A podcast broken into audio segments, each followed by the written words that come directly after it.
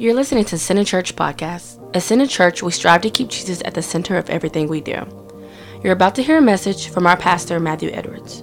But before you do, we want to invite you to visit our website at centercharlotte.org. There you can sign up for our weekly emails and receive new content as we release it. Secondly, we want to invite you to visit our pastor's blog at matthewedwards.cc.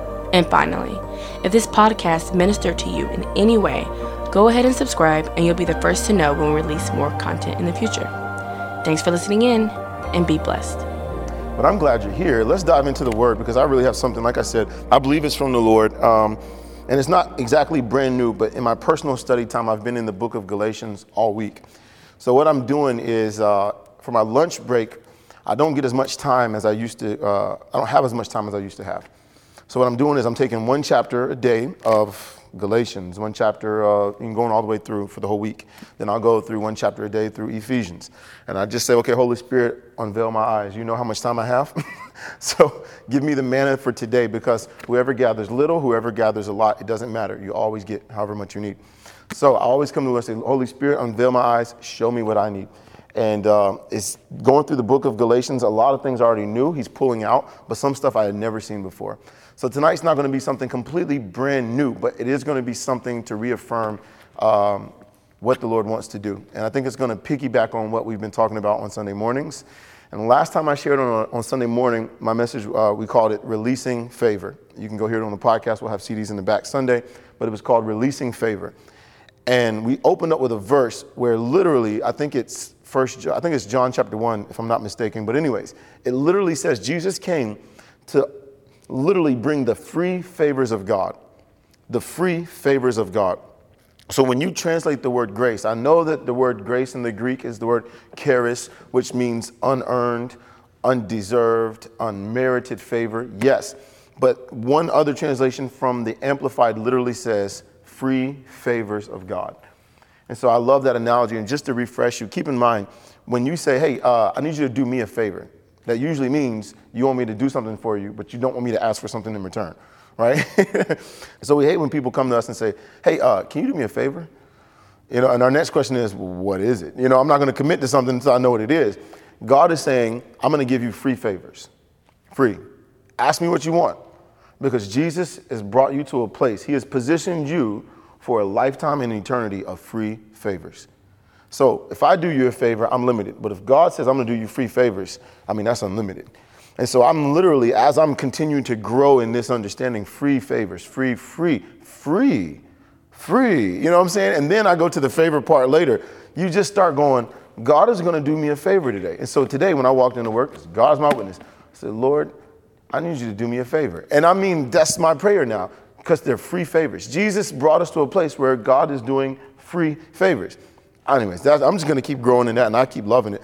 But keep in mind, David said this, and you know, we always have that, that thought that says, well, one day God's going to say, okay, I'll, free favors enough. But what did David say? How do I say thank you to the Lord for all that he's done for me? How do I say thank you to God for everything that God has done for me? And I'm so glad that somebody preached this message because if they didn't preach it, I never would have known it. How do I say thank you to God for every free favor he's done for me? I take more of the cup of salvation. And salvation in the Hebrew is Yeshua.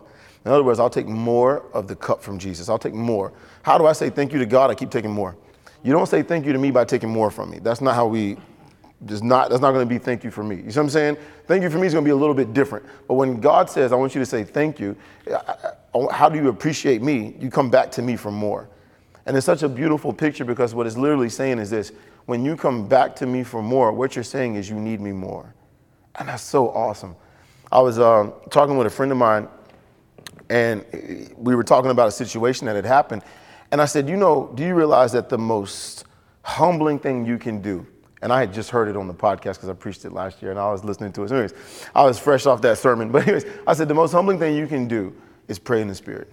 Because if you pray in the understanding, you're asking God to do what you understand best and you're asking God to deal with what you can see and deal with what you understand. You see what I'm saying? And we all pray according to the understanding. Paul said, I pray with the understanding as well, but I also pray in the Spirit. And the most humbling thing we can do is say, I don't know what to pray, I don't know what to do. So I'm going to trust you even with my prayers. I'm going to pray in the spirit. And as I pray in the spirit, I'm going to trust that you're praying about what I'm asking you to pray about. You know, like if my mom calls me and says, Matthew, I need you to pray. She's probably going to hold me accountable. Go ahead. Go ahead. you know, pray, right? Don't you? And then what we do, and how we do it, because she's not going to trust me to say, I'll pray about it and then hang up. No, she knows me better than that. I want you to pray now. Are you going to pray? You know, but if I'm trusting the Holy Spirit, that means I have to, I literally utter words. I have no clue what he's talking about. He could be praying about me. He could be praying about the man down the street because nobody's praying for him. You know what I'm saying? We don't know what the Holy Spirit's praying for. And we just throw these things to him and we say, you know what? I'm going to give you all my cares because you care more about me than I care about myself. Peter, right? Be sober and be vigilant, for the devil goes about as a roaring lion, seeking whom he may devour, casting all your cares on him because he cares for you. You see? And so you take this moment, you say, all right, I'm gonna, I'm gonna do this by, I'm gonna do this by faith. I'm gonna give you my problems by faith. And faith always makes God smile. So he says, Thank you. The more you pray in the Spirit, the more I'm praying for you, and not just the problems you see, I'm praying to the root of the problem. Why do you keep having the same problem? Let me pray for the problem. My prayers are better than your prayers. God talking to God. How will you not get God results? All right? Anyways, none of that's my message. What were we talking about? Are you in Galatians? Galatians chapter 2. So, anyways, I'm excited. I've been studying, meditating Galatians. Galatians chapter 2, we'll pick up at verse 21. When you see the word grace, I want you to just exchange it tonight for free favors. Can we do that? Galatians chapter 2, verse 21, and we're really going to go to Galatians 3. That's going to be the heart of where we're going. But I want to start in chapter 2, 21. Chapter 2, 21 says this Paul says, and I'm reading from the New International Version. I left my Bible at home. I had to say that because I don't like this Bible. Paul says, I do not set aside the grace of God, for if righteousness could be gained through the law, Christ died for nothing. Powerful verse. The New International Version really did that well. Let me read that one more time. The Apostle Paul says, I do not set aside the grace of God. For if righteousness could be gained through the law, Christ died for nothing. Now, Note for a moment, real quick, we're not going to go through chapter 2. Chapter 2 sets you up. In fact, if you read Paul's writings, you almost have to read it chapter 1 to the end because Paul is building every single thing he's talking about as he gets to it. So we're not going to read chapter 1 and chapter 2, but notice how he ends chapter 2. I'm not going to get rid of the grace of God. Why? Because if I could become right with God by the law, then Jesus didn't need to die. Now, I love that phrase because what it means is this, and I'm just summing up chapter 2. Grace imparts righteousness. Grace imparts righteousness. How do I become right with God? Grace. If it's by grace, then it's a gift. Now, we can go into defining that another time. It's Bible study. We're not going to turn everywhere in the world. But a lot of stuff we're just going to mention and we'll explain some other time. But, anyways, grace imputes righteousness. We're in chapter 2, verse 21. Grace imputes righteousness. Now, again, there are only two ways to be right with God, and we say this all the time it's either by the law or it's by grace. If it's by the law, it's based on me. Now, in a church that talks about this a lot, I don't think we really need to expound on this a whole lot. But again, one more time, Paul says, I will not set aside the grace of God because what? Why will Paul not throw out the grace of God? Because if right standing with God could be obtained by my good behavior, then Jesus died for nothing. Now think about it like this. Let's let's expound on this. This is Bible study. All right. Think about it this way. When you are right with God, when you have the gift of righteousness, okay, when you are righteous, when you're a righteous person, what do you get? Think about it. This is Bible study, so please talk to me. When you are righteous, what do you get? Ah, I got you thinking now. What do you, what do you get? Think about it. In Proverbs, the righteous man, the seed of the righteous, the righteous, the righteous. Isaiah 53, we use that a lot. I'm sorry, Isaiah 54. The righteous, um, all the uh, children of the righteous shall be taught by the Lord, and great shall be their peace. No weapon formed against you shall prosper. Uh, this is the inheritance of the servants of the Lord, and their righteousness is from me, says the Lord. Um, I mean, come on, righteous. I mean, one thing, just anybody righteous, one blessing just by being right with God.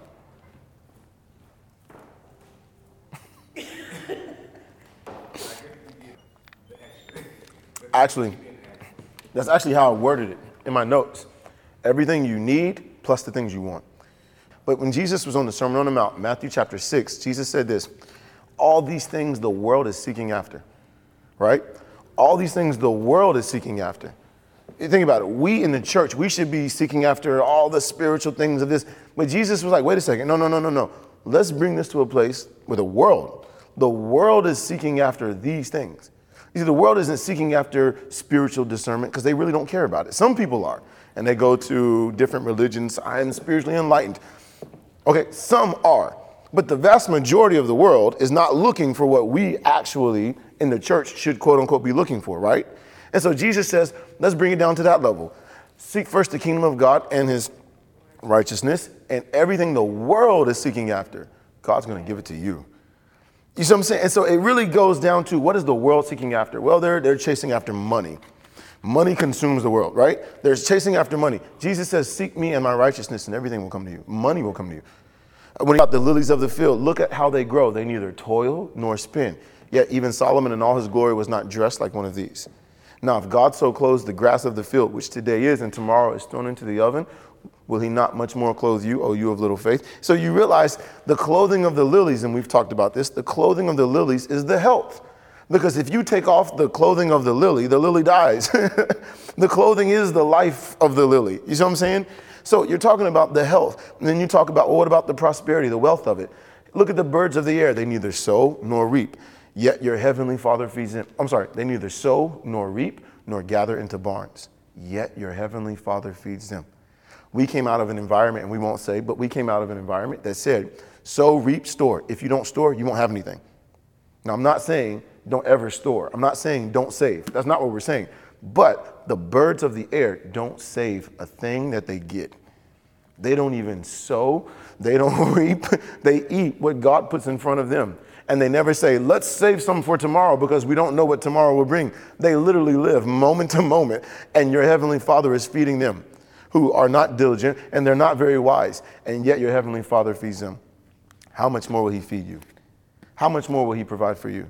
You see what I'm saying? So you have this moment where you realize his righteousness really doesn't just bring what I need. His righteousness brings all the things I want and the things that the world wants. God, Jesus is literally saying, hey, look, everything that they want, don't chase it. Chase me, and I'll make everything chase you.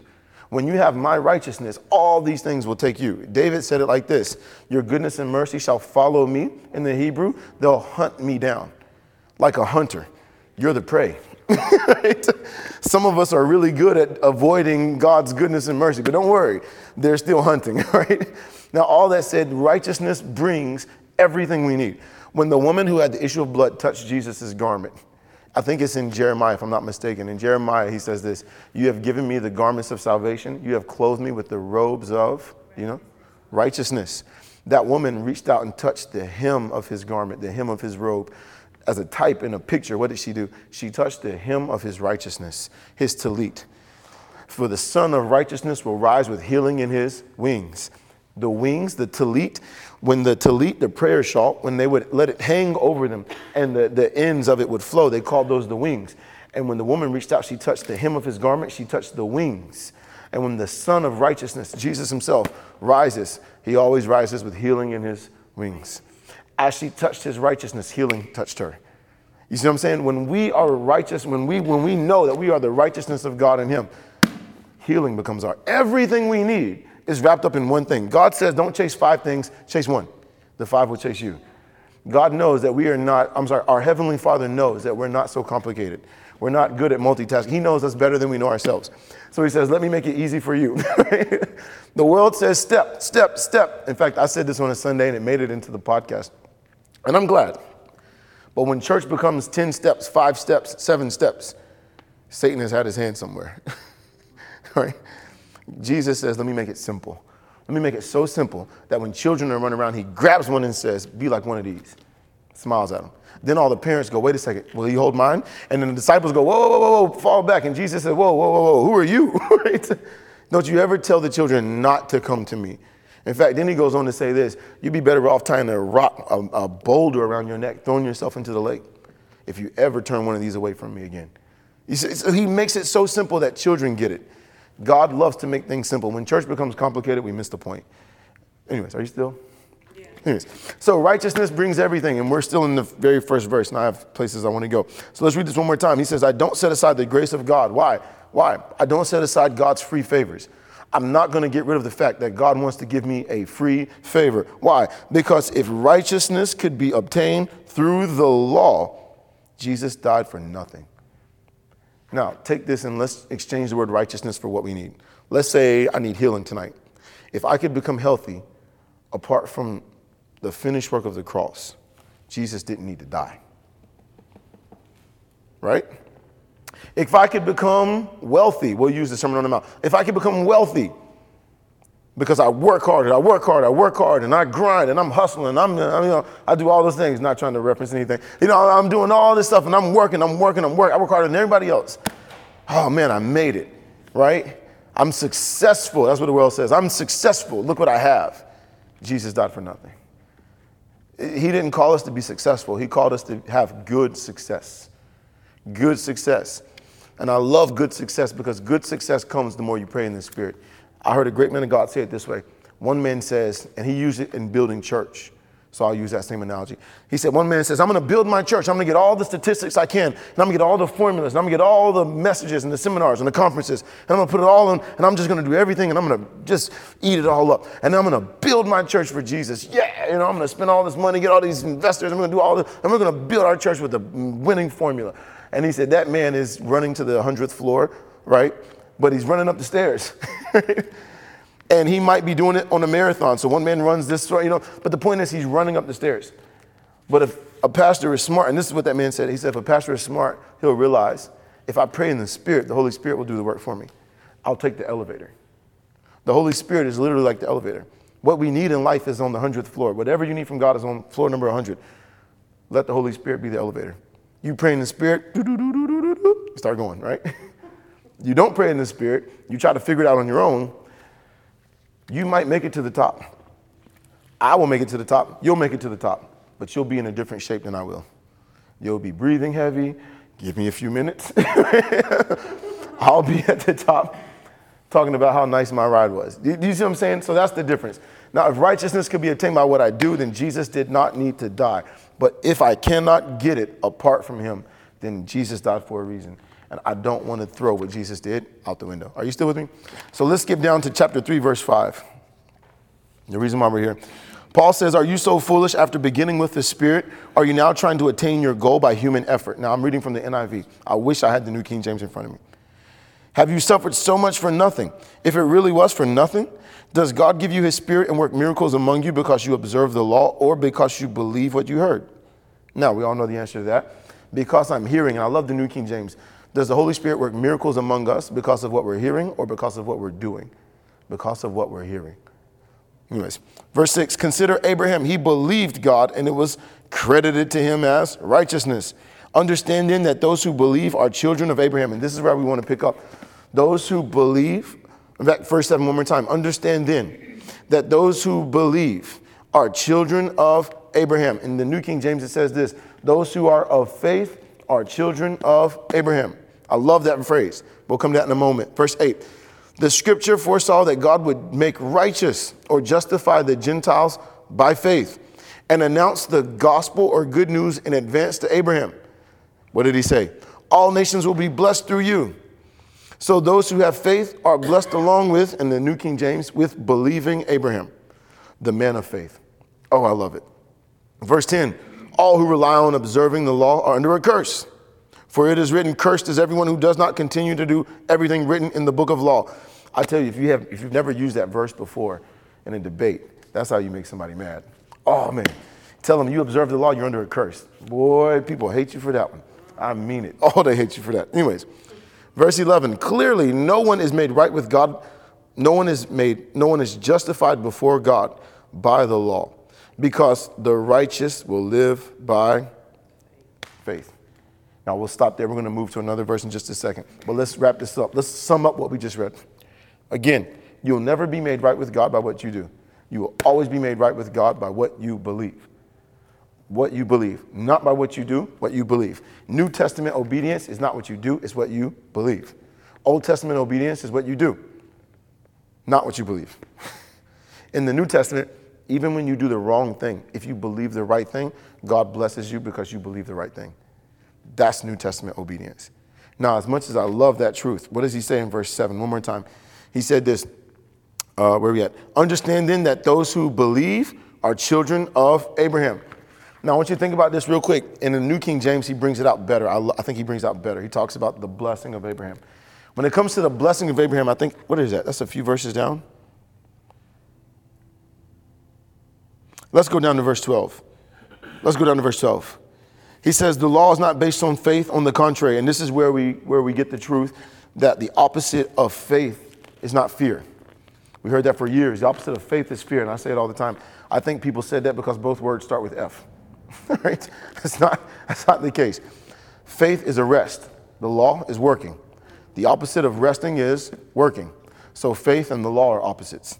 You cannot have faith and still be under the law. You cannot be under the law and have faith and try to operate through faith. It doesn't work. So, what does he say? The law is not based on faith. On the contrary, the man who does these things, the man who's working, the man who does these things will live by them. Christ redeemed us. Here we are. Christ redeemed us from the curse of the law, becoming a curse for us, for it is written, Cursed is everyone who, who is hung on a tree. So we see where did Jesus become the curse? At the cross, where he hung on the tree. Verse 14, he redeemed us in order that the blessing given to Abraham might come to the Gentiles through Christ Jesus, so that by faith we might receive the promise of the Spirit. Now, we're going to back up to verse 7, but before we do, look at this real quick. And I never saw this before. Never saw this before until this week. Right there, he says Christ became a curse for us, right? Christ became. Now, the word became jumped off the page. I looked it up, and I'll tell you what it means in just a second. But then he says Christ became a curse for what reason? So that the blessing might come on us. Now, I've always kind of thought something wasn't, I don't, I always thought there was a weird way of wording it. Christ became my curse, he became the curse so that I could receive something. So I went and looked up both phrases in the Greek. Christ became, might come upon us. And I found out both phrases are exactly the same. In fact, the word became is the same exact phrase where it says, might come on us. So if it's Christ became the curse, then it means you became the blessing. But it's also the other way as well the blessing came on you, likewise, the curse came on him. Now, when I saw it that way, all of a sudden the Holy Spirit spoke to me and said this to the extent that you can see your curse on him, to that same extent, you will carry the blessing on you. If you can't see your curse on him, then you'll never be able to see his blessing on you. Man, when I saw that, I got so excited. Oh, I was like, Sunday. but I held on to it. And I thought, no, no, no. And again, I felt impressed from the Lord to share it on Bible study night. Again, if you can see it on him, then you'll see the blessing on you. Now, what is the curse? We can go down the line, but the curse summed up in a few words is this poverty, um, sickness, even to death. I mean, come on, the curse, poverty, death. I mean, it's a lack of protection. It's everything that's bad. I mean, you can go look it up for yourself in Deuteronomy. I think it's Deuteronomy 28, he mentions all the curse. But the point is, Jesus literally became the curse. Now, my job is not to say, Jesus, save me from this curse. No, he became the curse. My job is to see him carrying my curse there. And to the extent that I can see Jesus carrying what I'm suffering with right now, whatever extent I can see that, to the same extent, I can enjoy the blessing of Abraham. It can turn just like that. But I have to be able to see him carrying it. If I can't see him carrying it, then I won't be able to see myself enjoying it. Does that make sense? Oh, man. Uh, when I saw it, I got so excited. Now, what is it that we're supposed to be receiving? The blessing of Abraham. Now, in the Greek, it's not the blessings, plural. It's actually the blessing, singular. In fact, the word curse is not curses, because there's many curses. It's not curses, it's curse, singular. Now that's interesting again. You know why? Because in the Greek, one curse brings all. In fact, if you break one, James says it like this if you break one of the ten, you've broken all. You might be perfect to keep all 10 of the commandments. You broke one, you broke all. You with me? So it doesn't matter. It's the curse that comes because you broke one. Likewise, if you fail in believing everything else, believe the one thing, and you will be rewarded as if you believed all your whole life. Abraham spent the majority of his story not really believing God 100%. And I say it all the time, but I love the story of Abraham. You know why? He never really trusted God 100% until it came time to offer Isaac. And then you realize God was setting him up. What was God doing? God knew if I ask him to offer up Isaac right now, he won't do it. So what am I going to do? What is God going to do? This is what I'll do. I'll bless him in spite of him. I'll bless him in spite of him for the next 30, 40 years plus, literally for 40 years. I will bless him in spite of him, in spite of him, in spite of him. And I'll just keep blessing him in spite of him. And finally, 30 years, almost 40 years down the road, God says, He's there now. He's there now. Now he will believe that I am better than everyone else is making me out to be. Abraham, would you give me your son? Of course I'll give you my son. Didn't even think twice about it. That's what God, God really set him up. I'm just to be so good to you that it's to blow your mind. So 30 years from now, when I need you to make a decision for me so that I can give my son, I need you to give me yours so I can give my son for the world. What will happen? Are you to make the right choice or the wrong choice? And you know what it does? It tells me so much for me, but it also tells me so much for all of us, all of us here tonight. At some point down the road, you will have to make a choice. We don't know what that decision is. Abraham didn't know what it was. At some point, you will have to make a choice. And so, what is God doing right now? He's showing you how good He is. and He's going to keep showing you how good He is in spite of you. He's going to keep showing you how good He is. He's going to keep blessing you. He's going to keep blessing your children. He's going to keep blessing everything in your world. He's going to keep giving you more free favor, more free favor. I mean, He's going to keep being a God to you in spite of you. And then, however long it is or however far it is, one day when you have to make a choice, you won't even think twice about it. God has been so good. It's like the song we sang earlier I've seen you do it before, I know you'll do it again. God is setting you up so that one day you'll go, He's done it before, He'll do it again. And you won't think twice when it matters most. Can you turn with me to Luke chapter 13? Now, again, it's curse singular and it's blessing singular. Now, why is that so important? And you're going to Luke chapter 13. Uh, we're going to pick up in verse 10, I believe. now, why is it so important that the curse is singular and the blessing is singular? You get the blessing of Abraham, all the blessings will come. You get the curse of the law, all the curses will fall on you. All right? You don't have to ask, they're all going to fall on you. You get the blessing of Abraham, all the blessings will come. Now, when we look at Abraham for years, we were all taught it's all spiritual blessing, it's all spiritual blessing. And then someone said, wait a second, the Bible says in Genesis that Abraham received livestock, silver, and gold. And he received it right after he lied to Pharaoh, and God intervened for him and said, Pharaoh, who do you think you are to touch one of my own? Paraphrasing.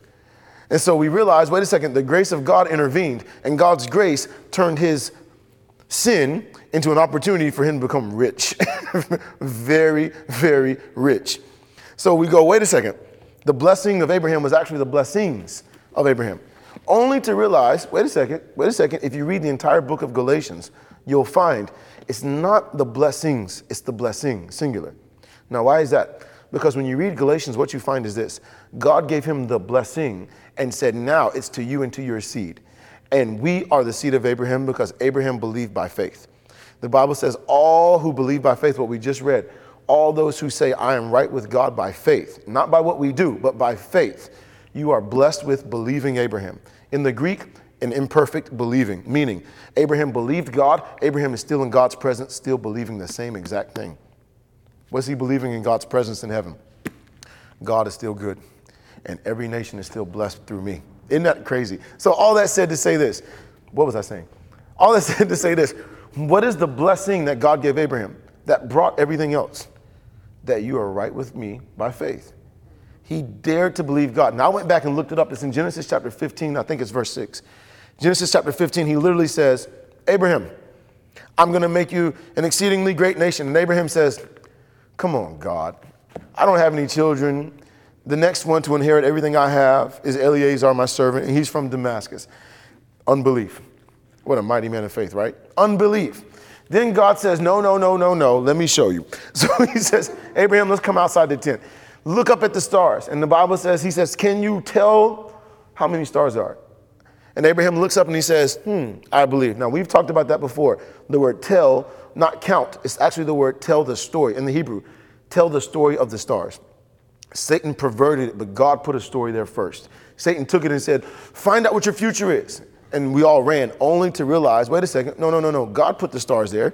God put a story there. What was the story God put? Hercules, half man, half God. Who is that? Jesus would come for all of us. Virgo the virgin. Who is the virgin that gave birth to the Hercules, the half man, half God? It's Mary. I mean, and then you see the lion, Leo the lion, they call him, right? Who is the lion of the tribe of Judah? Do you see what I'm saying? In the book of Revelation. So you realize, wait a second, wait a second. God put the story there. And they call Pisces, I think it's Pisces is the fish. Jesus said, I'll make you fishers of men. Fish speak of what? People. The lion would come from the virgin. I'm sorry, Hercules would come from the virgin. He would become the lion of the tribe of Judah and draw many fish to himself. I mean, and that's just a, a, a couple of the, the pictures. You see what I'm saying? So he says, Abraham, look up, tell the story. Abraham looks up and sees the story and goes, My God, I believe it. the next thing God says is, All right, then you are righteous. You are righteous. I will credit the fact you believed what you saw as righteousness by faith. And now everyone who comes after you and says, I believe in spite of what I do, because the righteous believe by faith, not by what they see, everyone like you will be righteous like you. They will be blessed with the same blessing. What is it? That you're righteous. That's why we opened up by saying, when you are righteous, what, the, what, what comes? Healing, wholeness, everything you need, and everything you want. Get the one, everything else comes. Now, let me show you two examples and we'll close. Is that all right? Oh, we've already been here too long. Luke chapter 13, are you there? Luke chapter 13, verse 10. it says, On the Sabbath, Jesus was teaching in one of the synagogues. Now, and just pause for a moment. If you want to know what Jesus was teaching, go look at all Jesus' teachings. Go look at all his teachings. When Jesus teaches, does he teach the law or does he teach grace? See, the Pharisees say this man is crippled. The law says if you're lame, you have no place in the assembly of God. If you're a cripple, you cannot come into the assembly of God. You can't. If you're uh, a tax collector, you have no place in the assembly of God because you're a thief. All these people are told, stop at the door by the Pharisees. Jesus starts teaching, and what does he say? A man, a Pharisee, stood in the house of God and said, Oh God, he, a Pharisee stood in the house of God ready to pray, and a sinner came right beside him, a tax collector, or I don't know if it's tax, but a sinner. And the sinner stood up and said, Oh God, I've sinned, I've cheated, I've stolen, I've done all these things. Please forgive me. But the Pharisee right beside him said, What? Oh God, I'm so glad I'm not like this horrible sinner. I'm glad I'm nothing like this sinner. I'm so good. Thank you, God, that I am so good. And Jesus says, Which one do you think God heard? right? And the answer is obviously we know the sinner. And so what you see is when Jesus teaches, what does he teach? He teaches grace. He teaches the least. God loves the least. God goes and finds the lost. God searches the house to find the lost coin. God waits and looks over the hill for the son that says, I'll come home. And before you come to the house, he runs over the hill to find you before you can get home. I mean, he doesn't even wait for you to come to the house. He goes out and he finds you. I mean, the good shepherd, he goes to the lost, he goes to the least. He loves the lame, the least, and the lost. We'll say that, right? That's the message that Jesus comes teaching. So, anyways, Jesus is teaching in verse 10. On verse 11, it says, And a woman was there who was crippled by a spirit of infirmity in the New King James. By a spirit for how long? 18 years. 18 divided by 3 is what? Ah, mathematicians. 18 divided by 3 is what? Huh? 6. 6, 6, 6 makes what? 18. 6 plus 6 is 12. 12 plus 6 is 18. Three sixes. Interesting number there. Now, why is that important? Every detail here is important. All right? So, this woman has been crippled with a spirit of infirmity for 18 years. A medical doctor might come here and say, well, she had, an, I don't, I'm gonna make up some osteosclerosis, you know, they'll come up with some, some medical term of it. But this woman had a spirit of infirmity. Now, not every sickness is a spirit, but this one, the Bible says clearly was a spirit of infirmity. 18 years she had it. 18 years. Keep that in mind. Where are we at? Verse 12. It says, When Jesus saw her, he called her forward and said to her, Woman, you are set free from your infirmity. Then he put his hands on her, and immediately she straightened up and praised God. Before I show you the rest of the story, I looked up when Jesus saw her. That phrase jumped off. Jesus saw her. What did he see? What, what, what is it that Jesus saw? There's several words for see in the Greek, but this word, just for the sake of time, this word is he stared at her, he discerned. He stared at her for a long time. In the Greek, he stared at this woman. Now, I want you to get the picture. Jesus is up preaching. He's in the temple. He's preaching. He's giving the verses. And all of a sudden, he sees a woman and he stares at her for a moment. And he stares. And he stares. Now, she's crippled, meaning she could not have been in the front. because if you're crippled, you can't be in the house of God. Jesus saw this woman probably somewhere in the back. And in fact, some scholars say this temple where Jesus was was a two story. She very well may have been in the second story. We don't know. But the point is, she wasn't in the front. Jesus saw this woman and stared at her, stared at her long enough to say, No. Come here. And the Bible says the woman came forward. Then what does he say? Woman, you are set free from your infirmity in the New International Version. In the Greek, you are released. You are released. You're free. Then what does he do? He puts his hands on her. Now, I love this.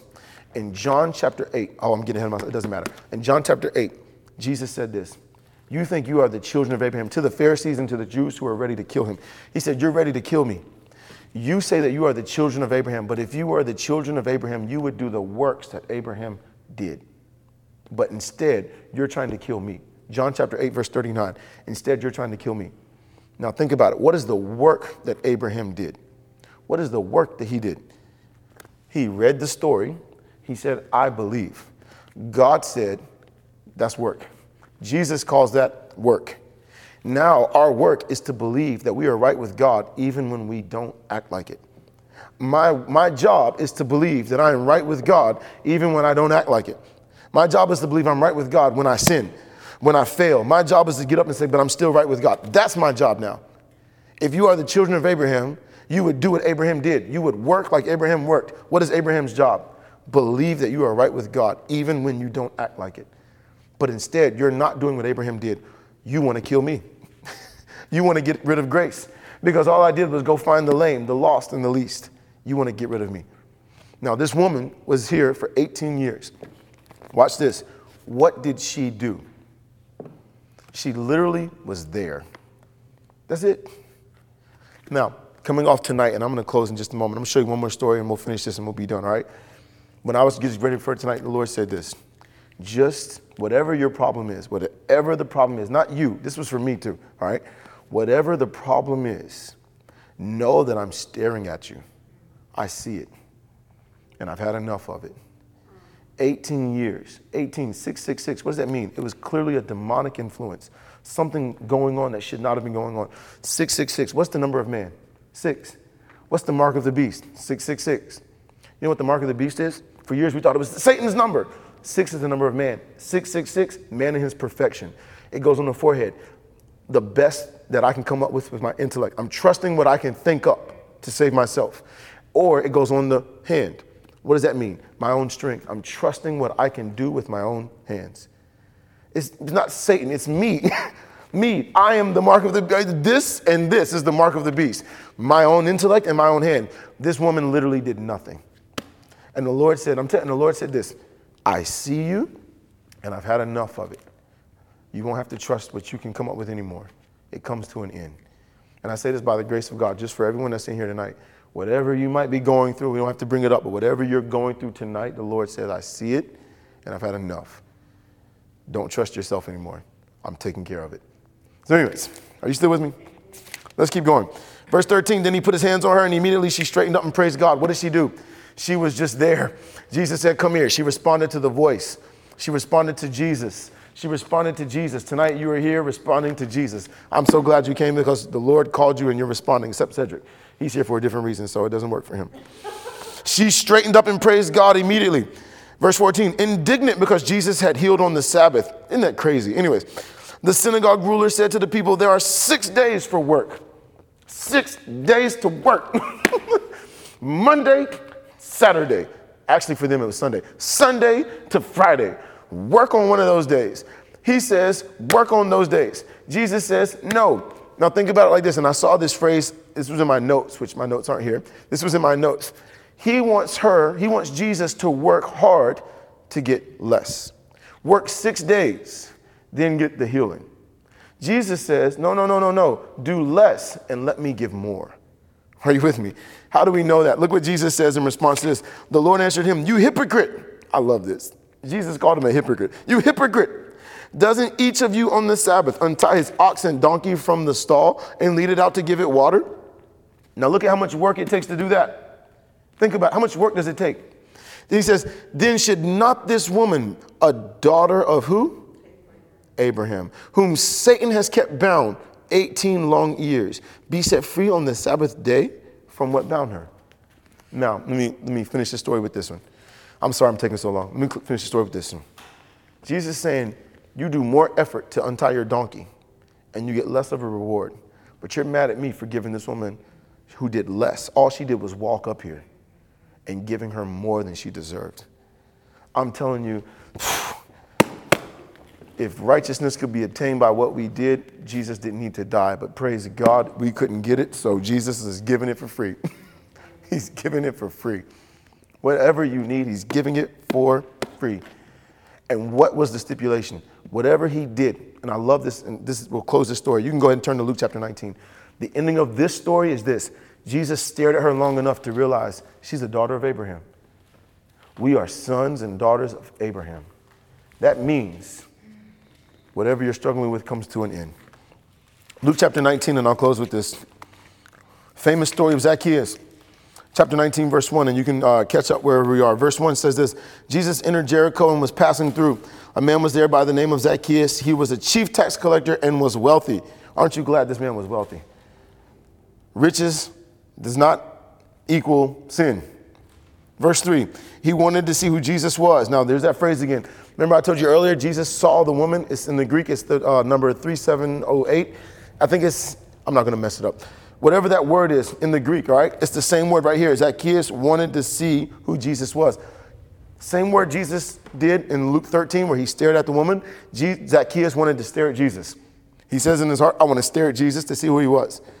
Verse 4 So he ran ahead and climbed the sycamore tree, um, sorry, sycamore fig tree to see him. Same word again, to stare at Jesus, since Jesus was coming that way. When Jesus reached the spot, he looked up and said to him, Zacchaeus, come down immediately. I must stay at your house today.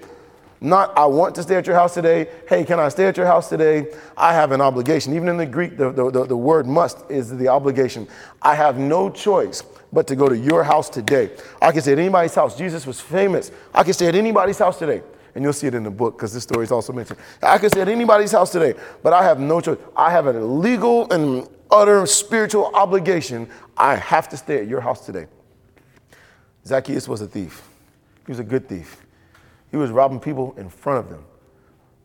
Some thieves have to rob you when you ain't looking. This man was robbing you right in front of you. You couldn't touch him. My God, he was good. You know what I'm saying? Like he was robbing them in front of him. While you're watching me, I'm stealing your money. You know what I'm saying? He was, he, he was a good thief.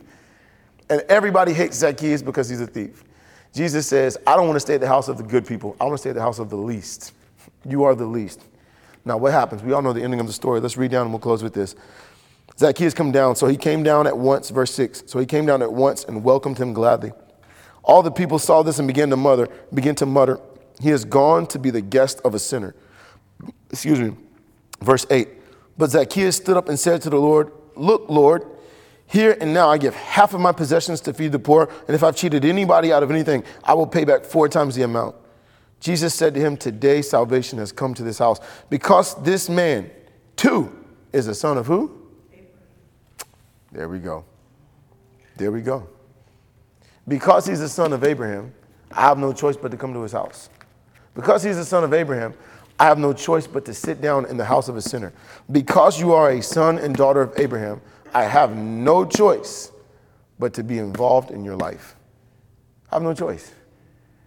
And we don't see Jesus telling Zacchaeus, All right, now you know what the law says. You've been stealing. You got to figure this one out. What do we see? I have no choice but to come to your house. Zacchaeus jumps up and says, That's it. I'm giving back four times as much as I stole from everybody.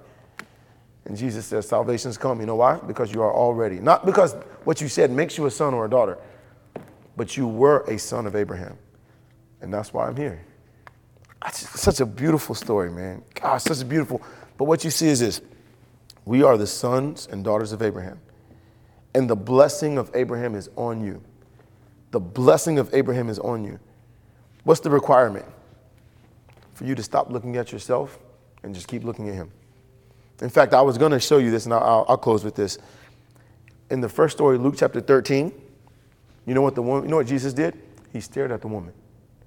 You know what happened in Luke chapter 19? Zacchaeus stared at him.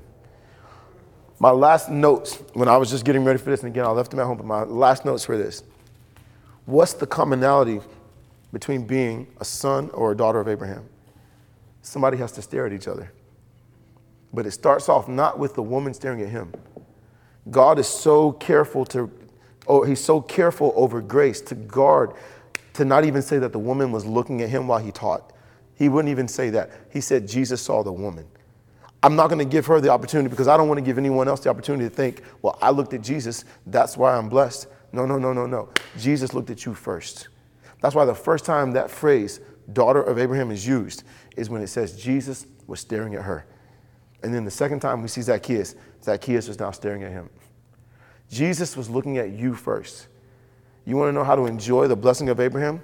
Stop looking at what you don't have and look at what you do. Stop looking at everything else and realize Jesus is staring at you. And because we are sons and daughters of Abraham, the blessing of Abraham is coming on us. Amen. Thanks for listening to Center Church Podcast. We trust that you've been blessed. If you'd like to receive more of our content in the future, you can email us at centercharlotte at gmail.com or just visit our website at centercharlotte.org. Thanks for tuning in, and may God's grace cover you in every area of your life.